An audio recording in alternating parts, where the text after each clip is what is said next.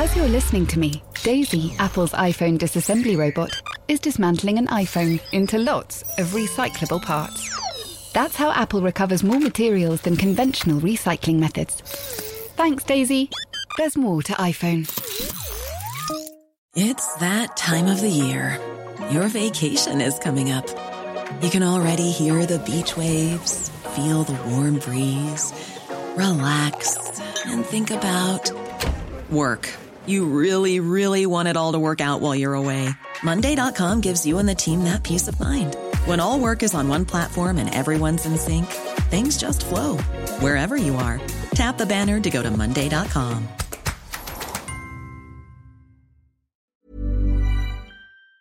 Hello and welcome to Danny in the Valley. Thank you for tuning in. Before we get started this week, I just wanted to give you a quick heads up before we get to uh, the show.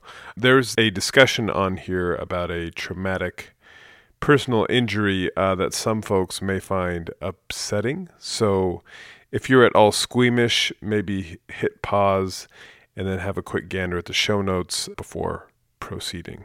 Now, let's get to it. Yo, technology. What is it all about? If you create something really successful, guarantee you 100% it's going to get ripped off. Even if it's a very complicated product, people are going to make a bad rip off. And if you're not on top of shutting them down and defending your IP, you cannot create a brand in 2020. It's not possible.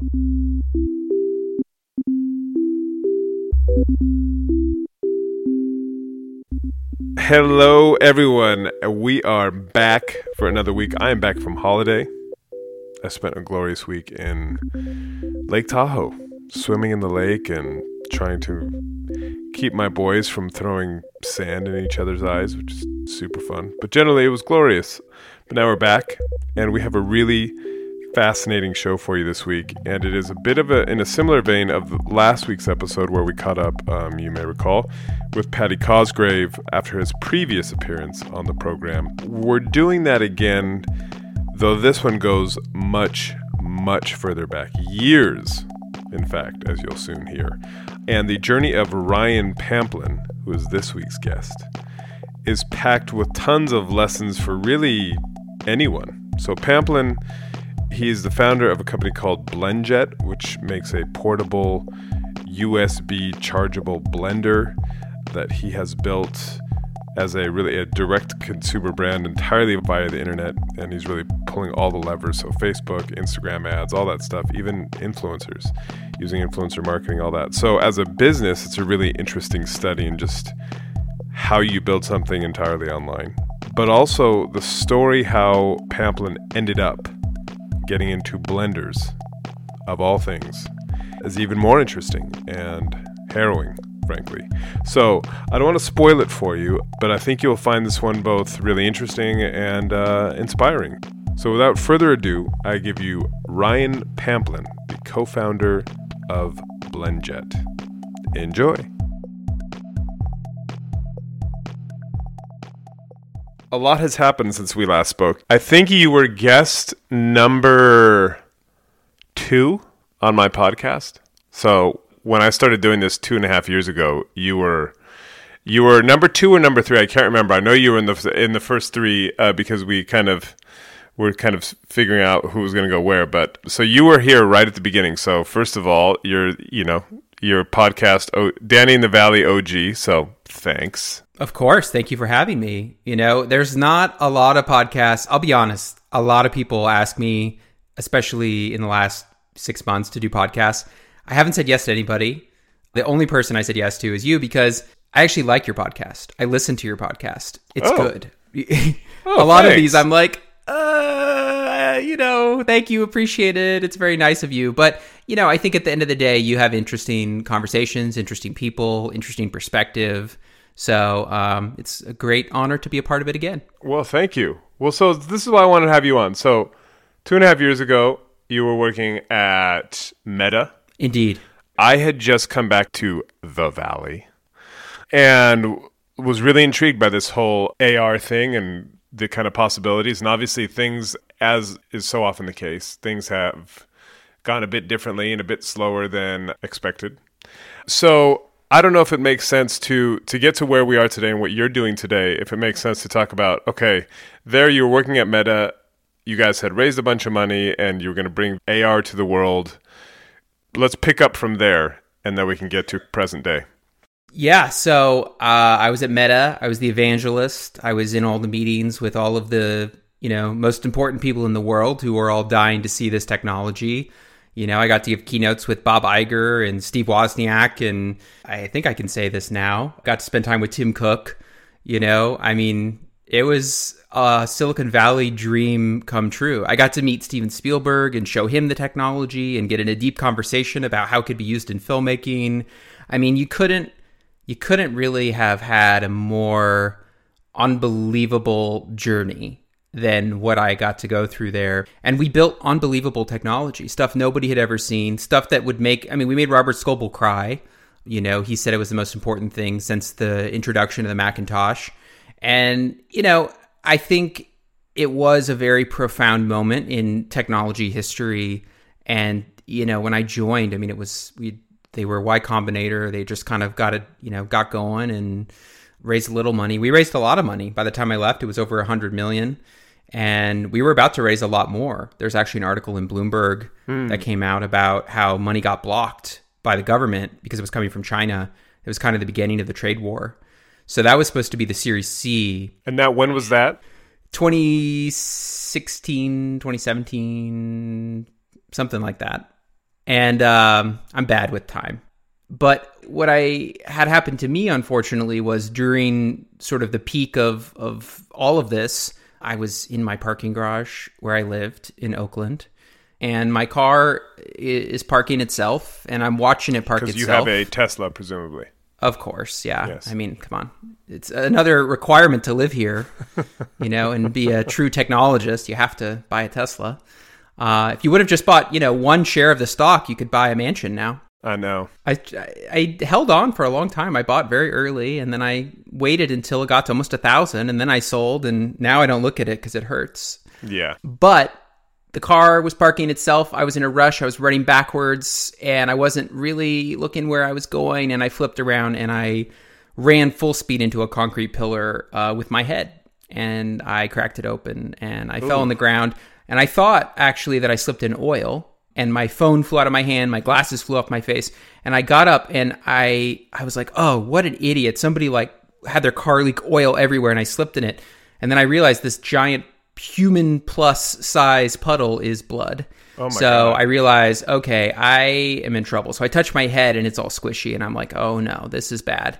So I just start running to the front desk because there's a doorman in the building. So I run up to the doorman and they go, "You're pranking us! You're pranking us!" I go, "I'm not pranking you. This is, you know, this is an emergency. Get get first aid kit. I need to wrap my head. I knew I yeah. had to put pressure." So I wrapped it up, um, you know, with their help. I made a very, I made like a very serious point in my mind: do not look in a mirror. I did not want to see visually yeah. what had happened to me because I knew that would be like traumatizing forever. So uh, my friend pulled up and we went in his car and he rushed me to the hospital. I called my then girlfriend, she's now my wife, Catherine, who also works at Blendjet. Called her. She had just upgraded from Beverly Hills to Oakland. And yeah, it's all right to laugh. You don't really have to be from here to know that's not actually Indeed. the upgrade that I'm purporting it to be. Yeah. But, you know, she really loved me and still does. And she upgraded. And then a month into it, I call her and go, Yeah, I'm on the way to the hospital. I just had an accident. She's like, Don't worry, you'll be fine. You know, you sound fine. So I get to the hospital. I say to my buddy who drove me to the hospital, Do you think I'm going to be okay? He goes, I don't think so. And I said, What? You're not supposed to say that. No, you know, lie. Not supposed to say that. Lie to me. So I'm in the emergency room. I'm waiting. And, you know, Catherine gets there. She comes in and she sees me and she just starts bawling. And I'm just like, oh, great. You know, now now I'm worried. This feels like such a freak thing, though, because if you're just, it's not like you, you weren't running. It doesn't sound like. Well, I was running. I was in a rush. I was. I was. The truth is, it was a T-Mobile Tuesday. I was going to go see a free movie thanks to T-Mobile, oh and I was going to be late to the movie, so I was running and I was running kind of backwards because I also was worried the car might slam into the wall, which would have cost me more than the free movie ticket I would have missed out on. Indeed. So, yeah, it was a very freak thing. It was really dumb. And you know, I I get stitched up and the doctor does the thing with the finger and goes, "Oh, yeah, can you see how many fingers blah blah blah." Okay, you're fine. Go home, take a few days off. This is a Thursday. Take Friday off, take the weekend, go back to work Monday, you'll be fine. Okay. So I go back to work on Monday. So did you have like you, did, you had stitches on your forehead? Yeah, right here. You can't really tell on on the webcam, but No. I had my whole eyebrow basically from here to here got slit open, and it wasn't like a like a squiggly sort of thing. It was like a clean break because it was Yeah. the, the the pressure of the slam into the pole. So anyway, those things bleed a lot. Yeah. Um, and you know they were like, "Yeah, you're going to be fine. No big deal, right?" So then weekend goes by. I pretty much just lay around. I don't really do anything. So I can't really tell if I'm having any problems and, you know, just seemed okay. Monday, I get in the car to drive to work. I'm on the San Mateo Bridge because I'm driving from Oakland to San Mateo. Yeah. And all of a sudden, everything just starts spinning visually, like I'm wasted. I have nothing. I have. I don't even have caffeine in my body. You know. I don't know what is going on. My heart rate starts freaking out. You know. I feel like my heart's beating on my chest, and then I feel like I'm going to faint. And fortunately, I'm in autopilot, which is fantastic at this time because I would have really needed to pull over, and that's not a great, you know, place to pull over on the bridge. No. So I, I fortunately get off the highway uh, to the Meta office, which is you know right right uh, after the bridge at the time. So I call my wife and I just say, "Hey, there's something wrong with me. I don't know what is going on. This is this is really alarming."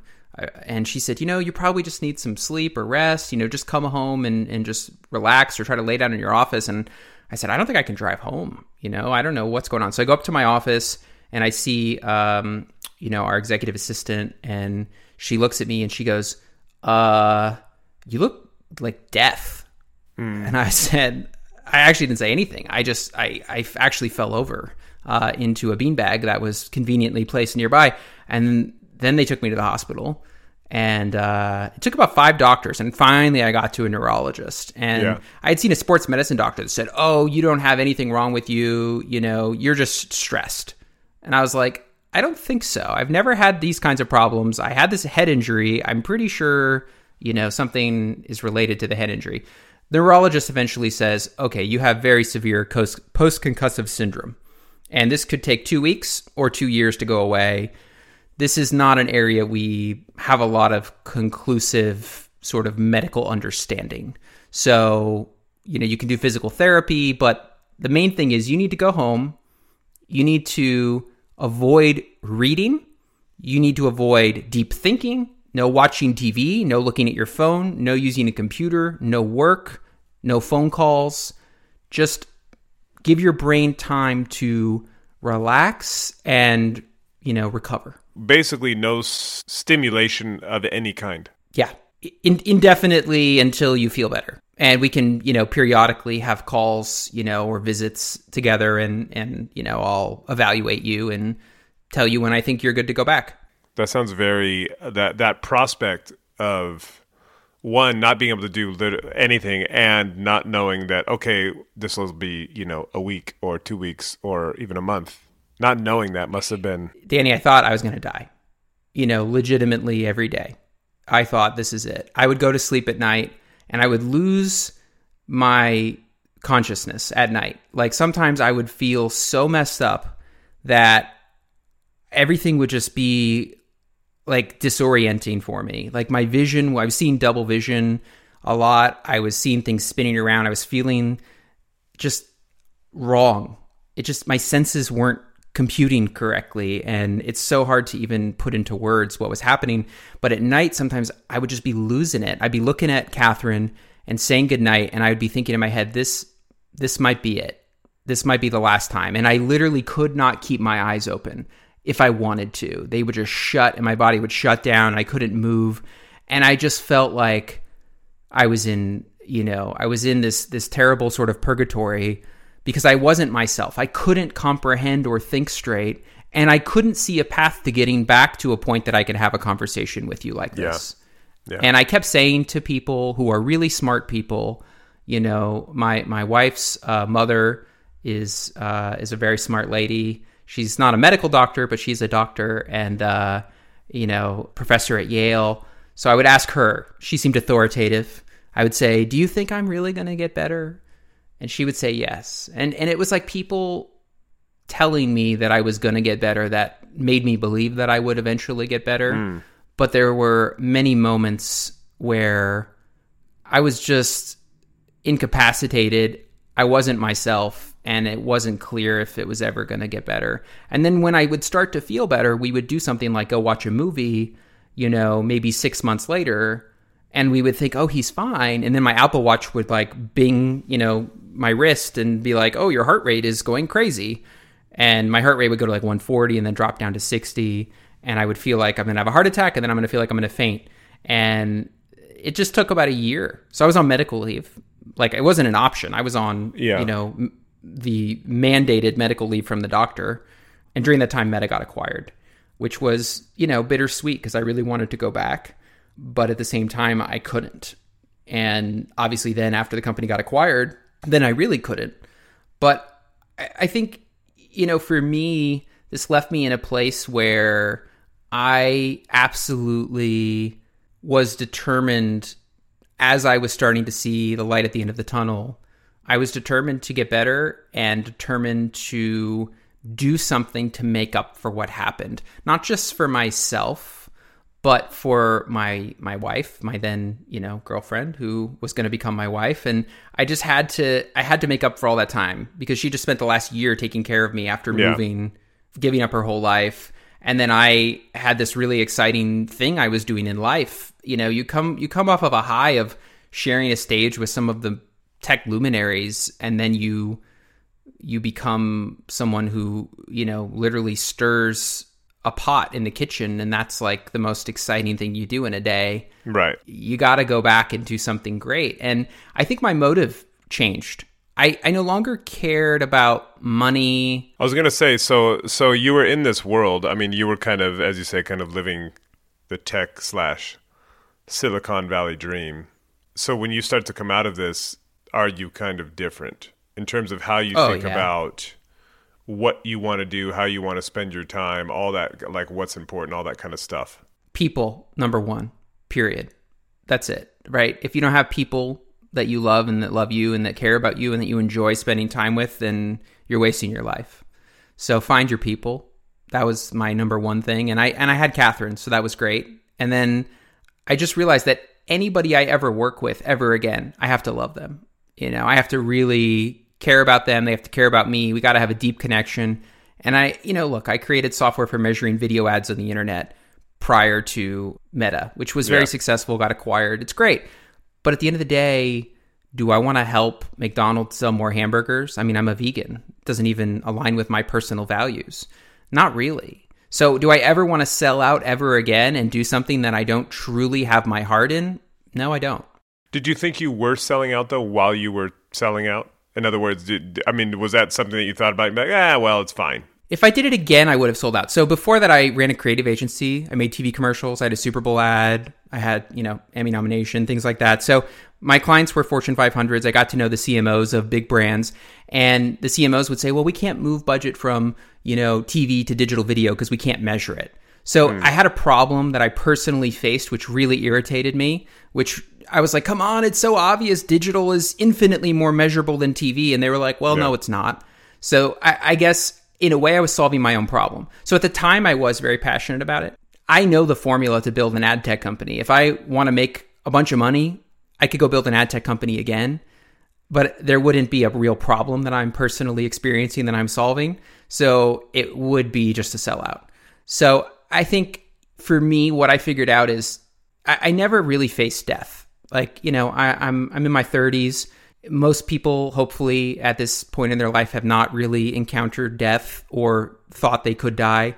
When it happened to me, it was unexpected.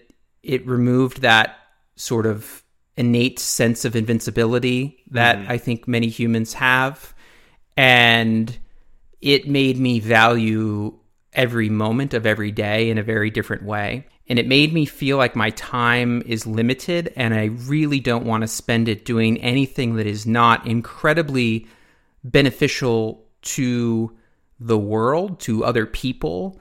You know, I really ideally don't want to do something that takes away from other people. I would like to just do things that help other people. And and really at the core, I kind of summed it up as I want to do something that helps people live longer and healthier lives. And if I can figure out a way to have a business that does that using all of my know-how from everything I've ever done, I feel like that would be the best thing I could do for myself that I would be really excited about something I could focus on that would take my attention off of symptoms that I'm feeling. And I didn't know what it was, but I knew that's what I was going to do. And so Meta gets sold while you're on leave. That's right. And how was that? Being like, well, okay, because I, I, don't know how long were you at Meta? Two plus years. Yeah. And I gave up uh, a quarter of the equity of my acquisition from my previous company because I left six months early.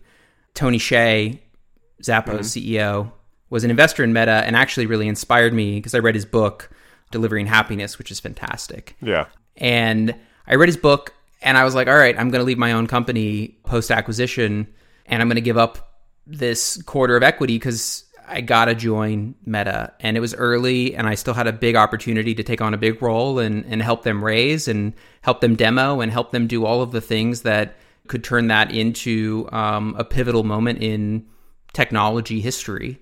And I think, you know, we did, right? There's a movie being made now that's fantastic. I think it's called The Rollout. I don't know what it's going to be called, but it's a movie about Meta. And there were these filmmakers, Eran and Daniel, who had a company called Robot Genius that was in Israel. And they had made this movie. Oh yes, I think you showed I think you showed me some footage of this way back in the day. Yeah, so they they moved. They had made like a a video that had gone viral about AR, kind of dystopian style, and they actually are making that into a feature length movie. That was something they put on Kickstarter recently that was successfully funded or Indiegogo, one of those. And that movie is coming out. And then they also have all the footage that they acquired from Meta because they were the resident filmmakers and they filmed everything that happened for years. So there's a feature length documentary that's going to be coming out showing the inside story of what really happened. So that oh, interesting. is going to be really cool. I'm very excited to see that. But and I want to get to BlendJet and what you're doing now, but just to kind of cover off AR, I think when we got here, when we first met, it felt like kind of AR was like the thing that was coming. And 3 years later, it's the thing that is coming. Well, is it the thing that's coming or is it here? So I'll say to the man in the street, it doesn't feel here. Well, I'm going to show you why it's here. So okay. I'm on my iPhone. Yeah. I click Amazon. Yeah. Right? You can't really see my screen, but I click Amazon and now I type in, um, you know, TV tray, right? TV trays for eating. Yeah. All right. So there it is. Yeah. Now I'm going to pick this random $42 TV tray. Okay. And what is that? It says view in your room. And you know what I do? I hit view in your room. And now what happens? I see, I don't know if you can see it, but do you see the TV tray sitting in my room right over yes, there? Yes, I do. Yeah, yeah, yeah. AR is here. It's on Amazon. It's on a stupid TV tray. You know, so here's a practical application from one of the biggest companies in the world. And I actually used this exact dumb feature with my wife for this dumb product that I actually embarrassingly wanted to buy. You know, you can't hate me if I want to eat food while I watch 90 Day Fiance on TLC with my wife. Is it a joke? Is it true? You'll never know. But it does feel like it's still kind of a niche thing. Do we think that's ever going to kind of break into our lives in a way that, you know, it could or that you were hoping for back in the day? I mean, I hear you saying it's niche, but Amazon is something that more people use than any other site to shop online. And they have the largest library of 3D AR content that I've seen, and it's a very practical thing to put a piece of furniture in my living room. You know, Wayfair has this. I mean, at the end of the day, I think I, I probably said to you at one point since we've known each other that I felt Apple was going to win AR. I still believe that. And if you look at LinkedIn, you'll see that the majority of people formerly at Meta who are not still at Meta, which by the way continues to exist, the majority of those people are at Facebook and they're at Apple. Right. What do you think they're doing there? Right. Well, we shall see. We will. And I mean, inevitably, inevitably, Apple's coming out with AR, of course. And Apple already has AR on the phone. And when it's good enough on the phone and the use cases are good enough, we'll we'll see their hardware. You know, they're in no rush, but inevitably Apple's going to release AR and it's going to be fantastic. And we're all going to be like, "Oh yeah, this is how it should work." But they're not going to they don't have to be first. And if they are first, it'll be because they figured out all the use cases that are the best first. But Tim Cook is very, very bullish on AR. He believes personally that AR is the next paradigm of computing. The train is now approaching. Junction at platform. Passengers. Airport, please stay on board. Next stop, road station. iOS helps you control which apps you share your exact location with. There's more to iPhone. Planning for your next trip? Elevate your travel style with Quince. Quince has all the jet setting essentials you'll want for your next getaway, like European linen, premium luggage options, buttery soft Italian leather bags, and so much more. And it's all priced at 50 to 80% less than similar brands. Plus, Quince only works with factories that use safe and ethical manufacturing practices. Pack your bags with high-quality essentials you'll be wearing for vacations to come with Quince. Go to quince.com slash trip for free shipping and 365-day returns. Well, we continue to wait with bated breath, but you are no longer in that world. I'm not, and it's You do you do blenders. I do, I do do blenders. So how do you go from so you have this kind of life-altering, pretty harrowing experience. You leave behind this other world that you'd been operating in for years. So how do you get into blenders? Great question. So I did smoothies and I did protein shakes every day as part of my recovery. So I got really into the smoothies and, you know, I needed protein and I needed the nutrients to get better. And actually, I used to run a smoothie recipe website that was very popular many years ago. Oh, so you've been like a smoothie enthusiast for a long time. I, you know, I I have some smoothies I enjoy. If you're listening and you're looking for a good smoothie, I recommend blueberries, banana, turmeric, almond milk or oat milk with a little bit of maple syrup, maybe a couple ice cubes. There you go. That's my that's my go-to. That's my favorite. I might try that. That actually sounds quite good, and I think we have all of those ingredients in our kitchen. Well, it is very good. Uh, so you know, I was doing smoothies every day, and I was using a big blender, and it was important to me because I was doing it for the health benefit, and obviously it tastes good. But more than anything, I wanted the nutrients, and I was cleaning this big blender every day, and it was really annoying to do. And it's like no matter how hard you clean it, it just never gets totally clean, and you can't really put it in the dishwasher. So I was a little frustrated with that, but didn't think too much about it. And then I started talking to my buddy John, John Zhang, who's my co-founder of Blendjet, and I taught John Facebook ads when it was first in beta, like a decade ago. Mm-hmm. And I just sat with him and helped him set up his first campaign when I was running my creative agency. And he ended up going off and starting his own agency, and he helped launch ads for Uber, Glassdoor, Atom Tickets, a bunch of Disney movies, spent a fortune on the Facebook and Instagram ad platform. Hmm. And then when we reconnected, he said, Hey, I'm so glad you're getting better. What are you going to do next? And my wife had planted this idea in my head. When she heard about John, she said, You should work with him. So without even thinking about why I said it, I said, Oh, I'm going to work with you. And he goes, You are? And I said, Yep. And he said, What are we going to do? And I said, We're going to help people live longer and healthier lives.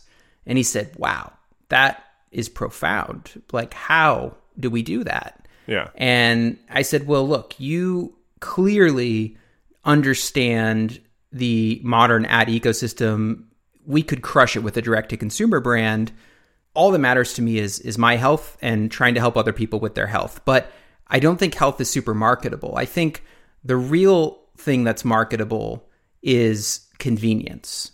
Yeah. And we started talking about, well, what could we make that would help people with their health? And he said, well, I go to the gym every day. and I go to Jamba Juice every day after the gym. And I use Jamba Juice to get my protein because I just get a smoothie with protein added in. It's like seven bucks every day. And I said, you know, wow, that's that's a lot of money to spend on that. I said, I make mine, you know, in my blender at home every day. And he said, well, you know, if if I could just like snap my fingers and there'd be a smoothie, that'd be that'd be magic. And I was like, well, why couldn't there be? Why don't we just make a portable blender? If we can build a holographic computer, certainly you can build a portable blender.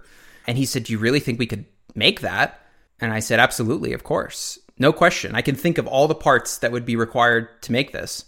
So we we put together the team. We bring in my wife to, you know, be our head of customer experience. We bring in uh, another buddy of ours, Brian Zook, who is our director of operations, now our VP of operations.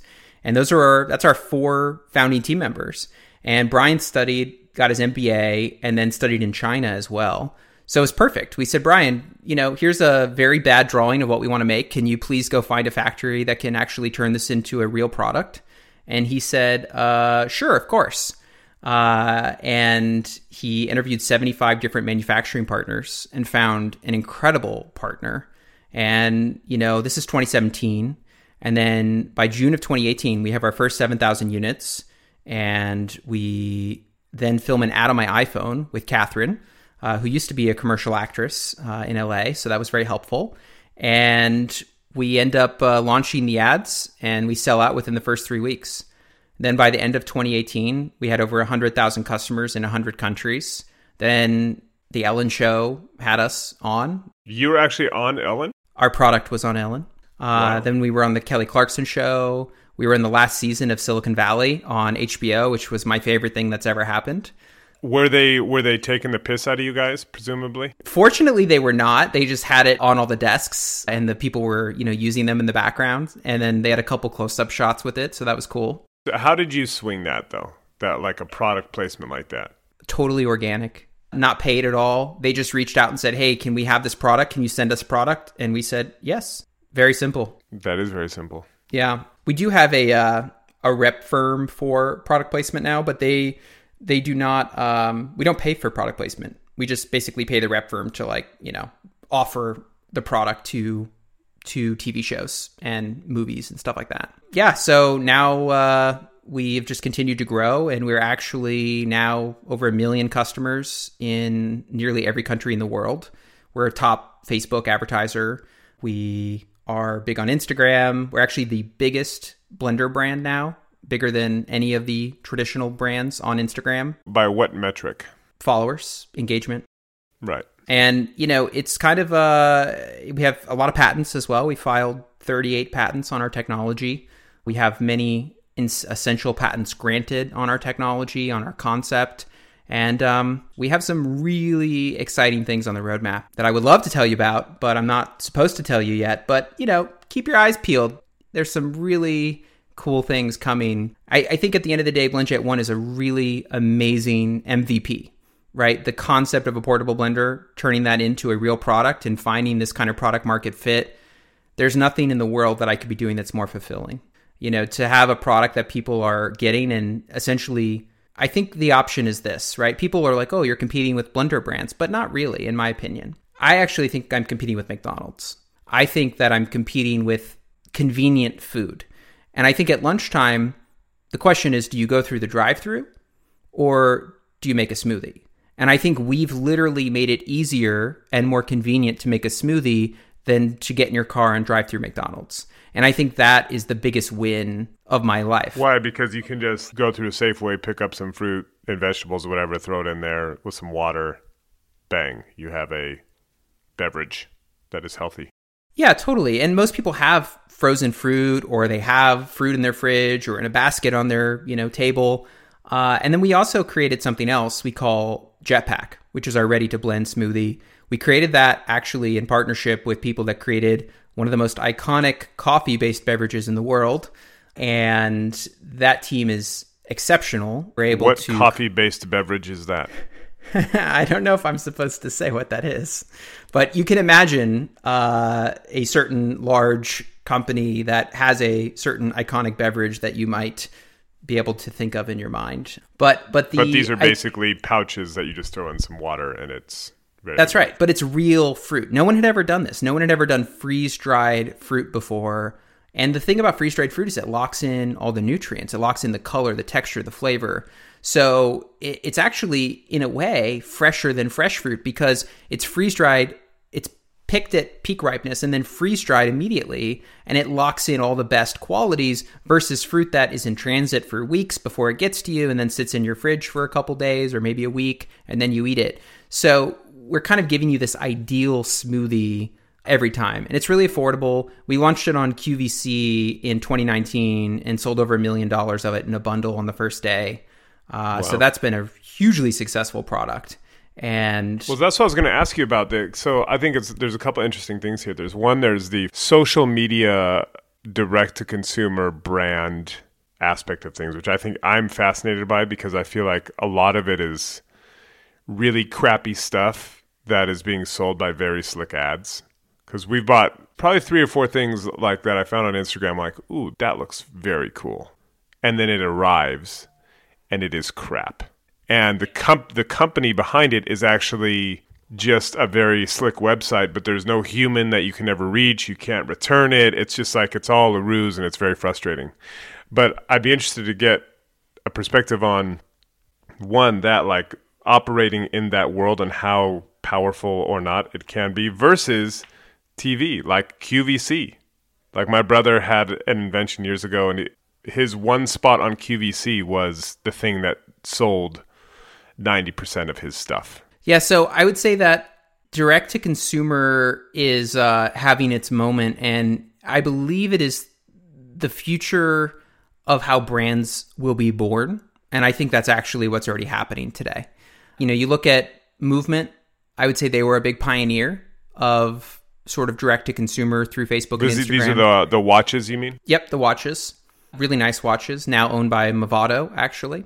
So they sold, I think, for a hundred million. Uh, it was two brothers that started it, and you know the product quality actually in the beginning was was fine, but now it's super good. So it's interesting how some of these D2C players start and over time the product actually improves. And I think that's kind of true of any startup that is a true startup there are the cash grabs. There are the drop shippers who go on Alibaba and find some piece of garbage and then buy like a really high end product and make a video of it and then mail you the piece of garbage and they don't even mail it. They drop ship it from China. That needs to stop. And, you know, it's doing bad things to people's perception of, you know, do I trust this ad? And and do I trust Facebook as a platform? You know, if people are being misled by garbage like that, how many times are you going to get burned before you decide you're not going to make another purchase, even if it looks like a great product?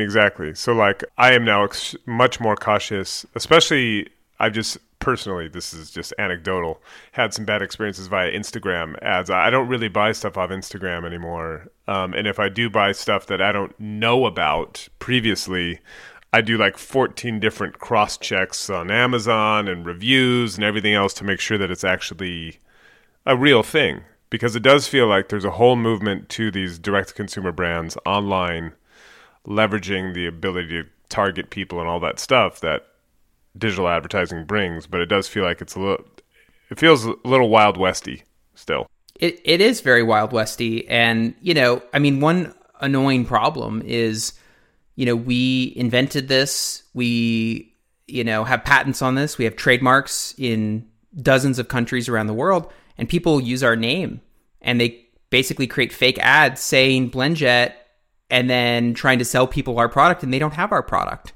So what people actually get is a really bad Chinese knockoff of the product.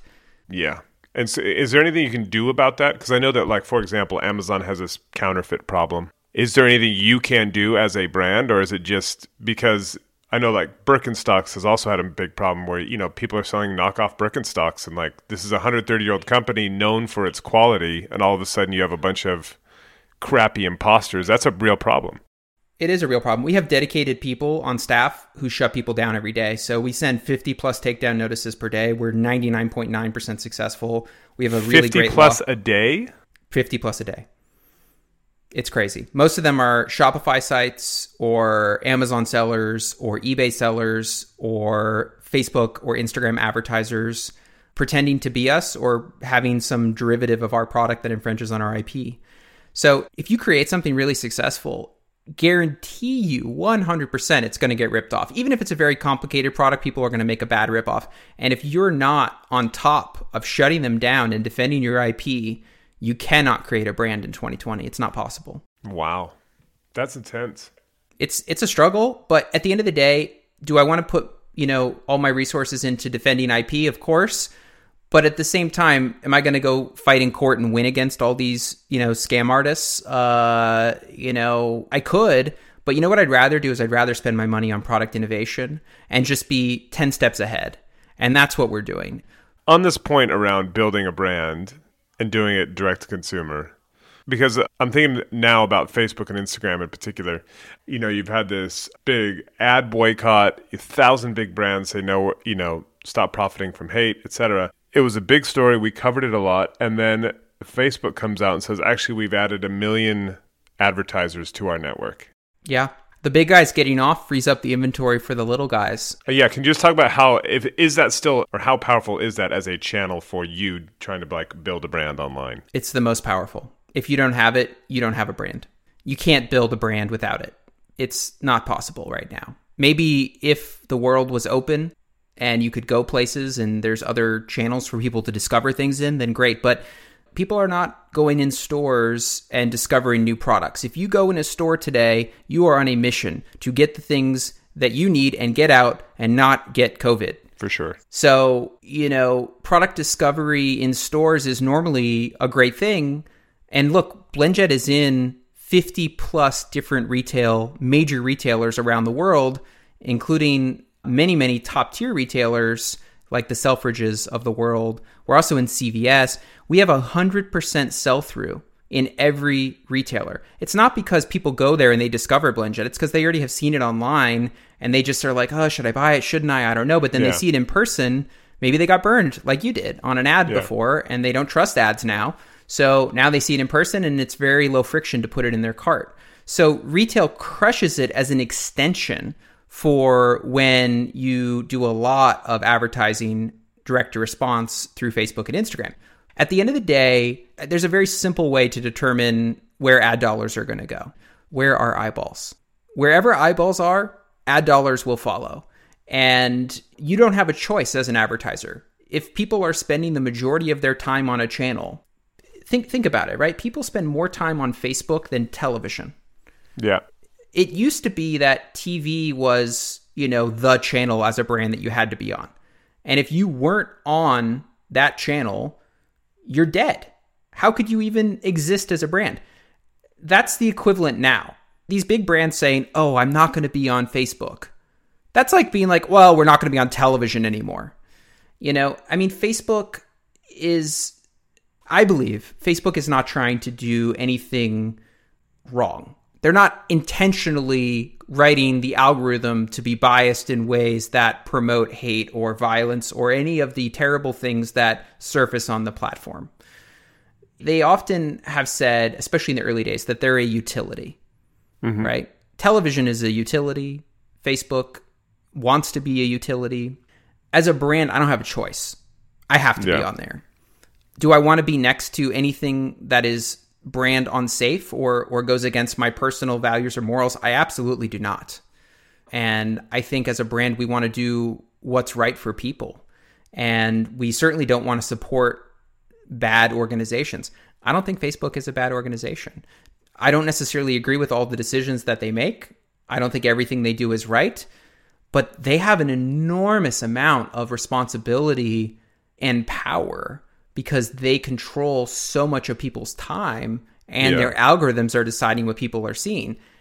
You're never going to please everyone. It's impossible. But at the same time, that's where everybody's attention is, so we have to be present there. What uh, and how does that compare to the other channels? Or is it like you're not even going there like Google, like YouTube, like TikTok, yeah. like so, Snapchat? So we're we're on all those channels. Facebook and Instagram are definitely the biggest. We are one of the biggest advertisers on uh, Pinterest as well, which is very it's mm. a very good channel, high quality. It just doesn't have the inventory. They don't have yeah. as many people, as many impressions. People don't spend as much time on there. TikTok is really a great channel for getting lots of engagement and views, but people don't buy stuff on TikTok. They don't convert. They're young. Young- They're young young people with no and- money. Yeah, and and also I'll say, you know what I've come to learn about Gen Z? I'm a millennial. What I've come to learn about Gen Z is is that they don't want shiny, crispy, perfect ads. They want rough around the edges, acne on the face. Yeah. They want to see the real grit. And ads today that do that don't really exist. And maybe they do, but I'm not Gen Z, so I'm not targeted by them. But if you took that same kind of appeal and you tried to appeal to everyone, it's not going to happen. So you kind of have to. It, it took a long time for advertisers to figure out how to appeal to millennials. And the same thing is happening now with Gen Z. And I, I believe, you know, as a person who's been a brand marketer for most of my career in one way or another, I believe that Gen Z is going to be labeled as sort of the the authentic generation. Right. And I think it's very hard to fake that. So the people who are going to become very successful in Gen Z are probably people who actually are genuine people. Right. And just in terms of going back to like the business side of things, have you raised money? And is the long shadow or sh- or the shadow of Juicero a thing that you would ha- you've had to deal with Ah. in any investor conversations? Yeah, I, I love when people ask about Juicero. It's my favorite, actually. Um, so I, I'm actually serious. I don't mind it. Juicero was like 700 bucks, and Juicero didn't do anything. It squeezed liquid blended already out of a packet. It wasn't actually juicing anything. So I think from a hardware design, it was really, really over designed and it was way too expensive. And the Yeah. packets were like $10 a piece. So it was insane. The packets themselves were really good. It tasted really good. And actually, the same people who worked on Juicero also works on the BlendJet Jetpack packets. So I have a lot of knowledge from what happened to them. And I actually used to use their product, not in my home, but I used to go to a restaurant in San Francisco that, of course, had a Juicero. So I would order my juice and it would come out of this Juicero machine. So that's how I knew it. And I think uh, you know we're thirty nine ninety five, right? I mean it's thirty nine ninety five at blendjet.com. It's like pretty pretty affordable for everybody, and that's the idea. I'm not trying to create something that's elite. I'm trying to create something that as many people as possible can have.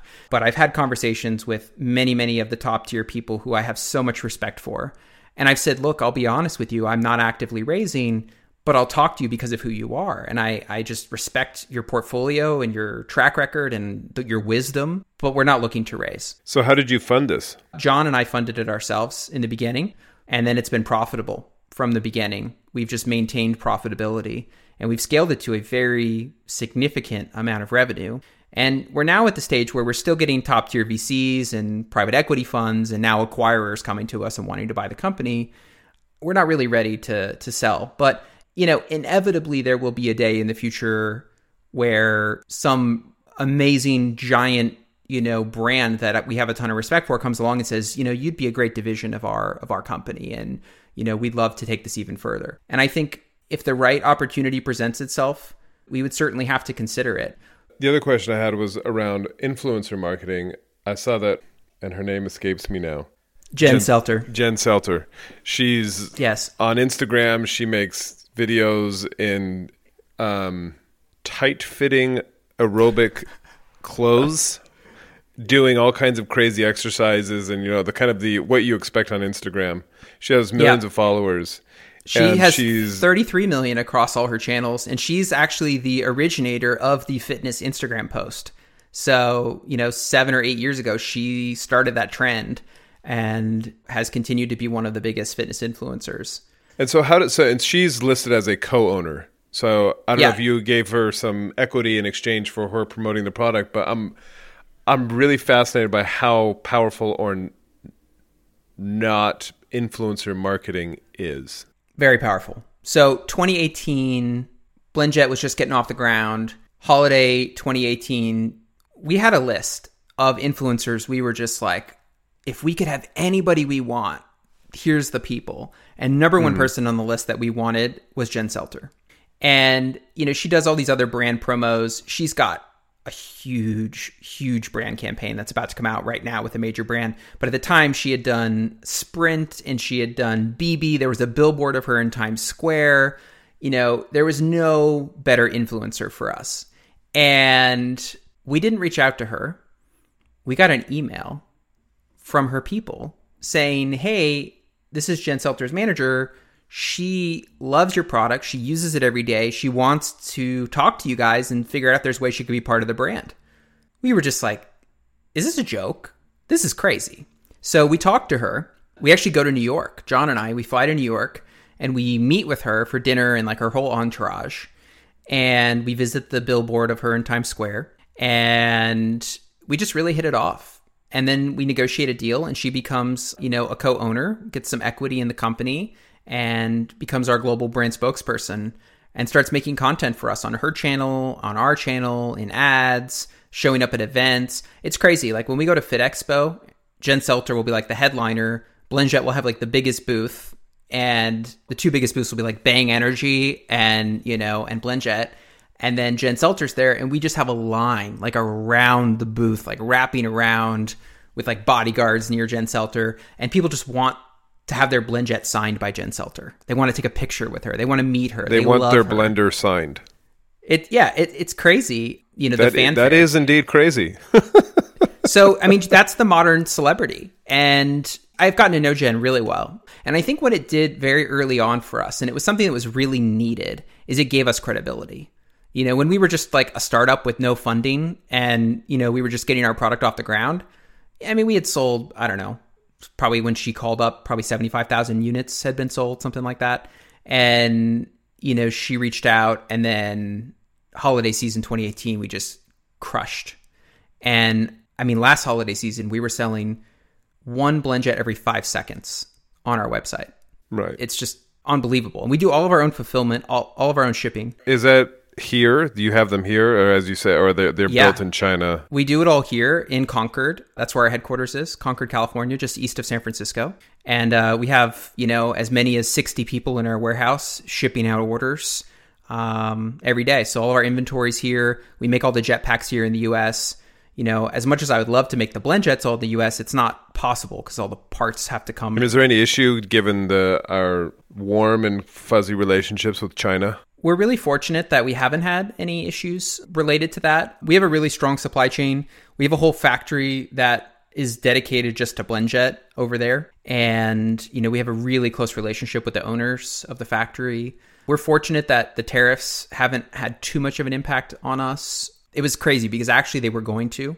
It was, it was like a Sunday night that they were supposed to kick in on Monday and it was going to be pretty bad. And Yeah. then he canceled them that night. When you say pretty bad numbers wise, what does that mean? Uh, I think it was going to be 25% tariff. right. That would have been very painful. I don't know Yeah. what we would have done. I mean, we would have probably just we would have tried to make it work, but ultimately we probably would have had to raise the price or Yeah. move manufacturing to a different country. You know, I don't know. It's a tough situation with our countries. You know, I would love to see a future where we can all just get along. That would be great. That feels like that's a very remote possibility at the moment. Well, wishful thinking. Lastly, how are you physically now? I'm great. It took a long time, you know, and and actually it took the distraction of BlendJet to uh, get my mind off because I would sit there when I was doing nothing. I would sit there and just feel the tiniest tingle in my body and go, "Oh, Yeah. it's still happening to me." And it took a long time to start to ignore the minor differences because it's kind of like the COVID situation, right? People say back to normal there is no such thing. And it's the same with my concussion, right? There's there is no normal that I'm ever going to return to. I had a bad head injury. I caused damage to my brain. Fortunately, it didn't kill me. Fortunately, it didn't do damage that was permanent enough to impair core functions of my body or my brain. I am so lucky. I am so grateful. And this is an issue that, you know, needs more research to be done. You know, we we have modern medicine and we know so much about Yeah. everything, but we know so little about the human brain. And there is this great foundation that I've been trying to help out, Concussion Legacy Foundation, which was started by someone who was a professional wrestler and got hurt and had a concussion and now mm. runs this, you know, organization and they actually get brains donated by universities and they dissect them and try to do research and, and sort of map out different parts of the brain and figure out what's happening to people and treatment options. I wish I would have known about them when it happened because I would have called them and they would have said, it's to, here's what's going to happen. Here's how it's going to go. The, the real problem is a lot of doctors just don't understand this stuff and they aren't taught about it and they just kind of dismiss it as, oh, you're having stress, anxiety attacks. It's like, I don't, Yeah. I don't think so. So I'm good. I hope this area of medicine is an area that gets more attention and more education. I think differently now about, I don't have kids yet, but when we do have kids, I'm going to be really worried about them playing sports. And, you know, I think about all these kids getting head injuries and stuff when they're young, and I, it just terrifies me. You know, it's like I'm as an adult, I had a terrible experience, but during that sort of developmental stage where your head is not as hard and your brain is still growing, you know, that's uh, that's a really scary thing to think about. And I was just thinking as you were talking, and like your inspiration to do something different that would help people, etc.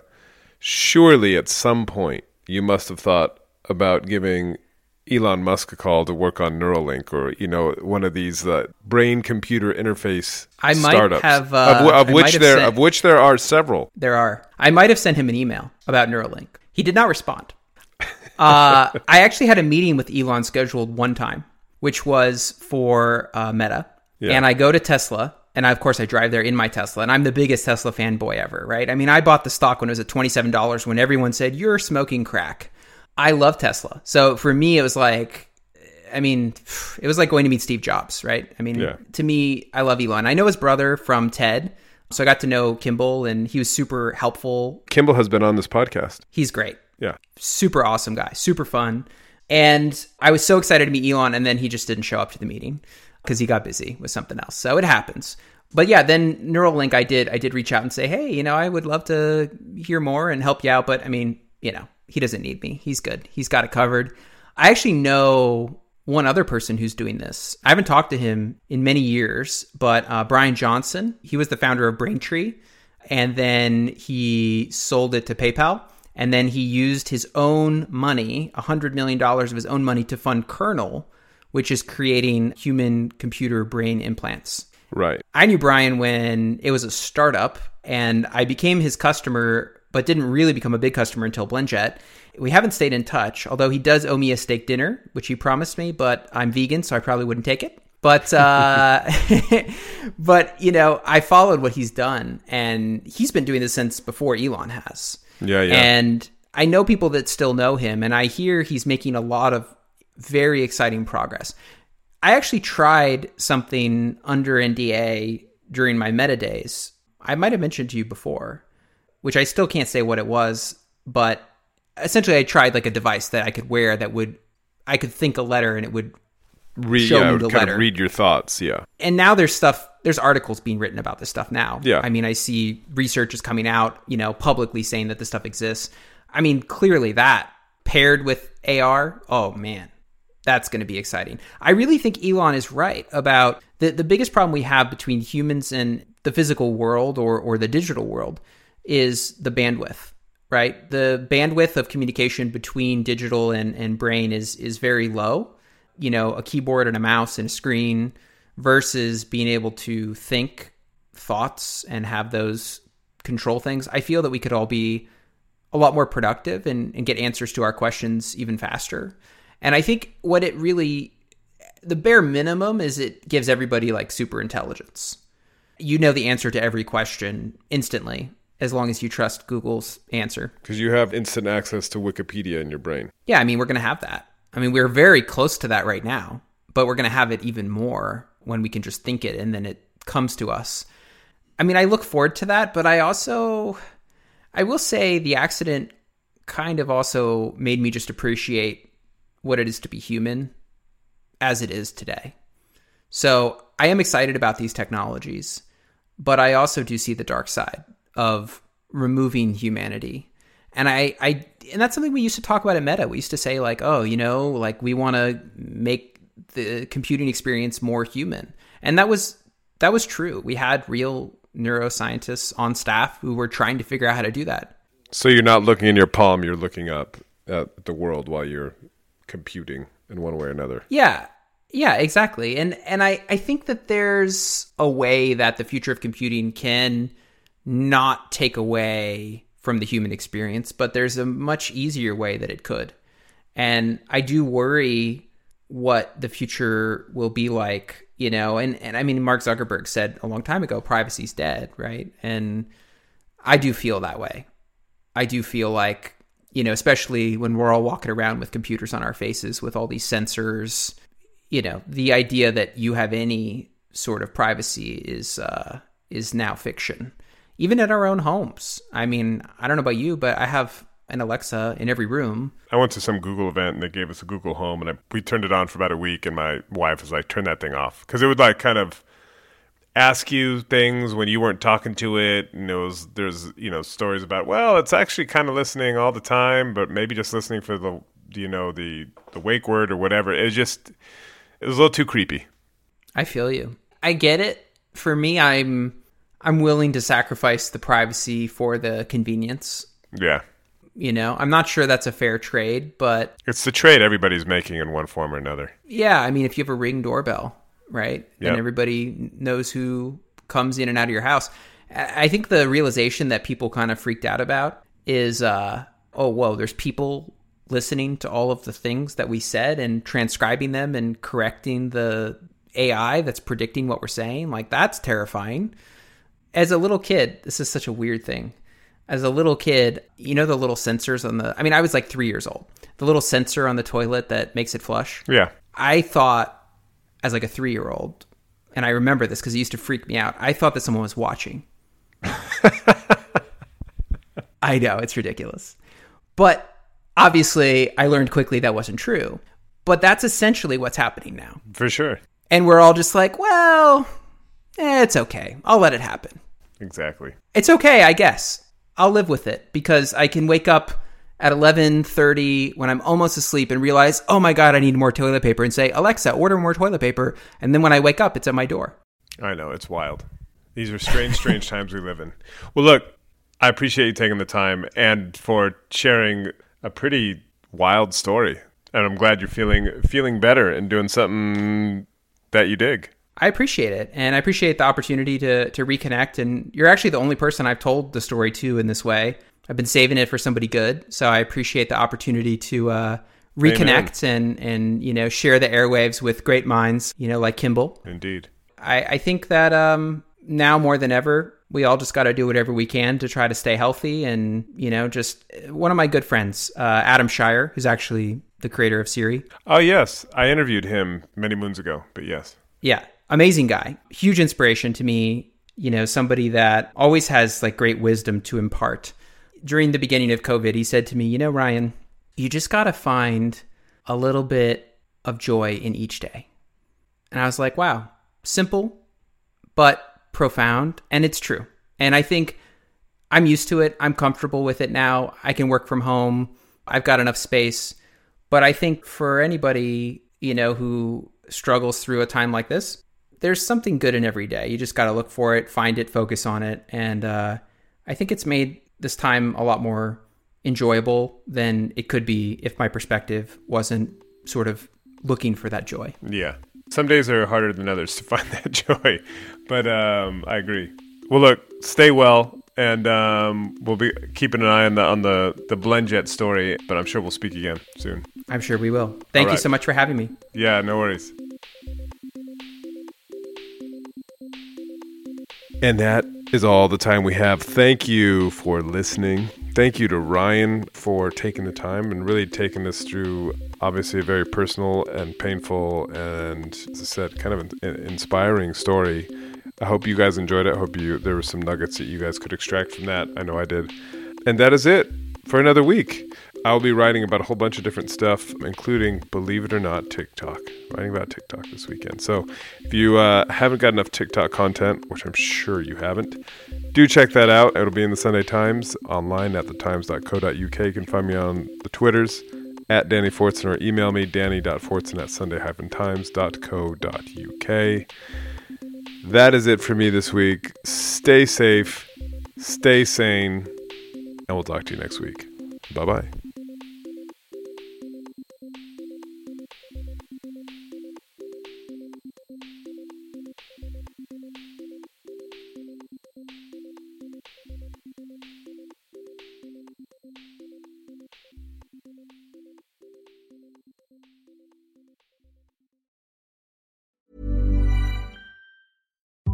VoiceOver describes what's happening on your iPhone screen VoiceOver on, settings, so you can navigate it just by listening. books, contacts, calendar, double tap to open. Breakfast with Anna from 10 to 11. And get on with your day. Accessibility. There's more to iPhone.